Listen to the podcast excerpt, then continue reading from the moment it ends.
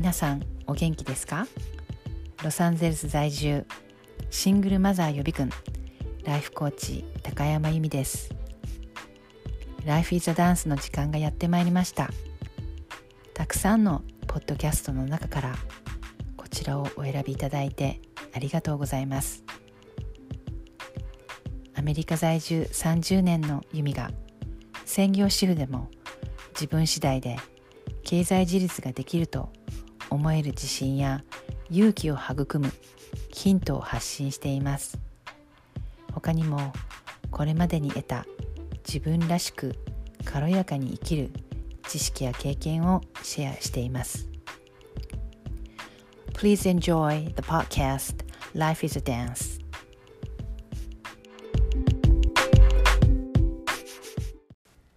皆さんお元気ですか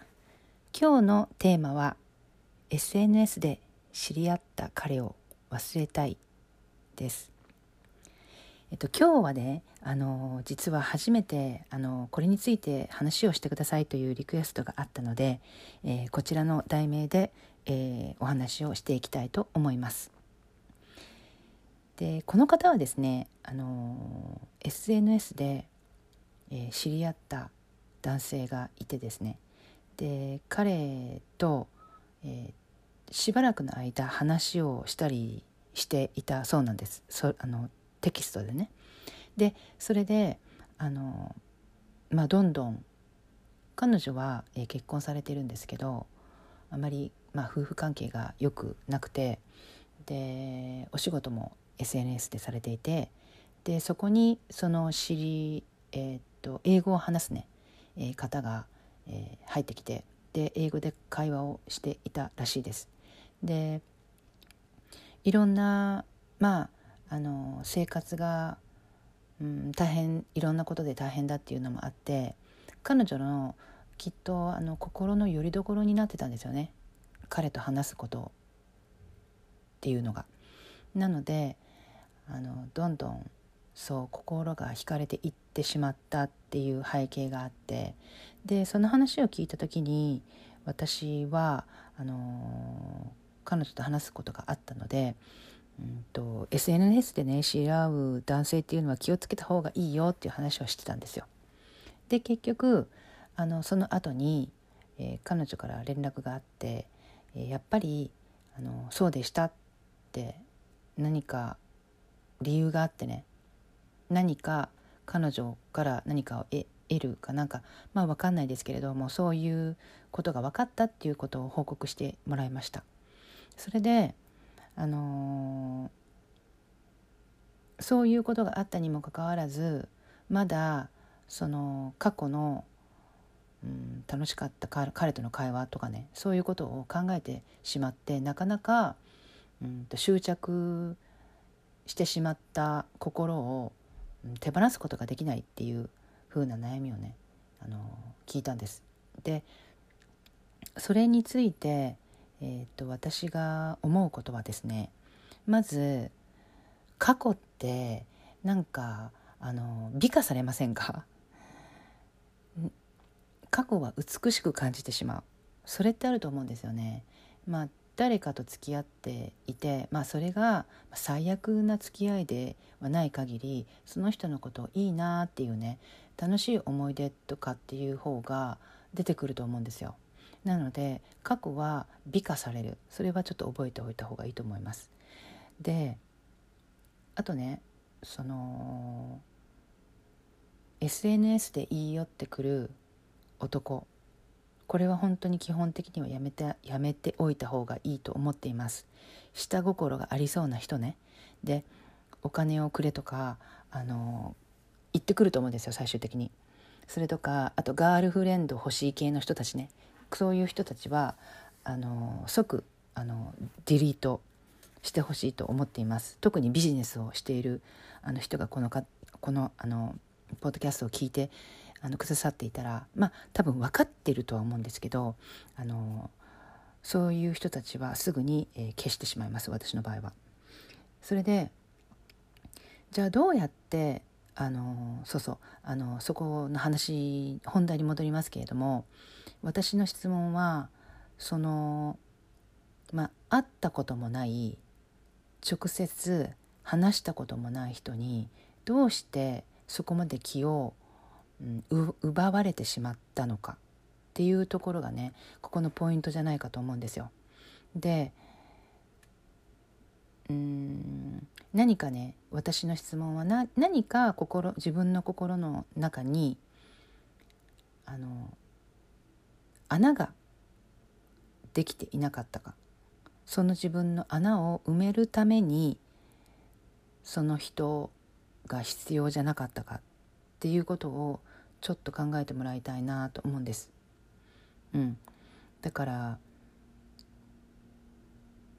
その旦那さんとの関係がうまくいっていないからその寂しさっていうのはなかったのかなとかね。そういうことなんですけれども、うん、それをどうしてその SNS で出会った人にそこまで心を奪われてしまったのか。そこをねちょっとね考えてもらいたいなと思います。それでまあそれで何か答えが出てくるかと思うんですけどもそれは答えが出てきたらそれを自分で気づくっていうところがねすごく大切じゃないかなと思っています。じゃあどうやってそのまあそこでその理由が分かって気づいたじゃあその後どうするのってねあのなると思うんですけど私のその個人的な意見ではその穴を男で埋めない方がいいっていうのが私のあの答えです。なので何ができるかというとですね私が一番おすすめするのは 女友達とつるむ。やっぱね私思いますけど女友達 forever ですね。forever あの男はね因縁なうとしますよね。あのいああの人生ひとときは一緒に過ごしまあずっとね過ごせる人がいたらそれはすごくいいいいことですよ。でももしかしたらあの因縁なうとするかもしれない。でも因縁なうとして男はするけれども私女友達はしないと思うんですよね。ずっとステイする。ずっと forever あの支えてくれるのは女友達たちだと私は思っています。なので女友達、えー、うんなかなか大人になったら女友達とつるむっていうことってできないと思うんですけど、うん、どうにかして努力してね。ママ友でどっか出かけるとかうんまあママ友じゃなくても自分の学生の頃の友達とかね、えー、とあの話をするとか話を聞いてもらうとかそういうことっていうのはとっても大事だと私は思っています。であとは趣味。趣味をする。うん。これも大事だと思います。自分の好きなことですよね。自分が好きだからできること。そこに時間を費やす。そこを自分の心の穴を埋めていく、うん、で最後にできるのはボランティア。または人のために何かをするっていうことです。これは人のために何かすることって実は自分がやってあげていることだけれどもあのこの帰ってくるものっていうか満足感っていうのは実はもっとあの自分はボランティアで与えてるつもりですけどもらう方が大きいんですよね。なのでうんとこの人のために何かをするっていうことは自分の心の穴をね埋めたりとかあと何て言うのかな心が温かくなるあのことじゃないかなと思います。とまあこれは全て私の個人的な意見ですけれどももしもうんとこれを聞いてくださってる方でああ私もこういうことあるなと思ってる方がいらっしゃったいらっしゃって何かのあのためためにというかうんとヒントになればいいなと思っています。では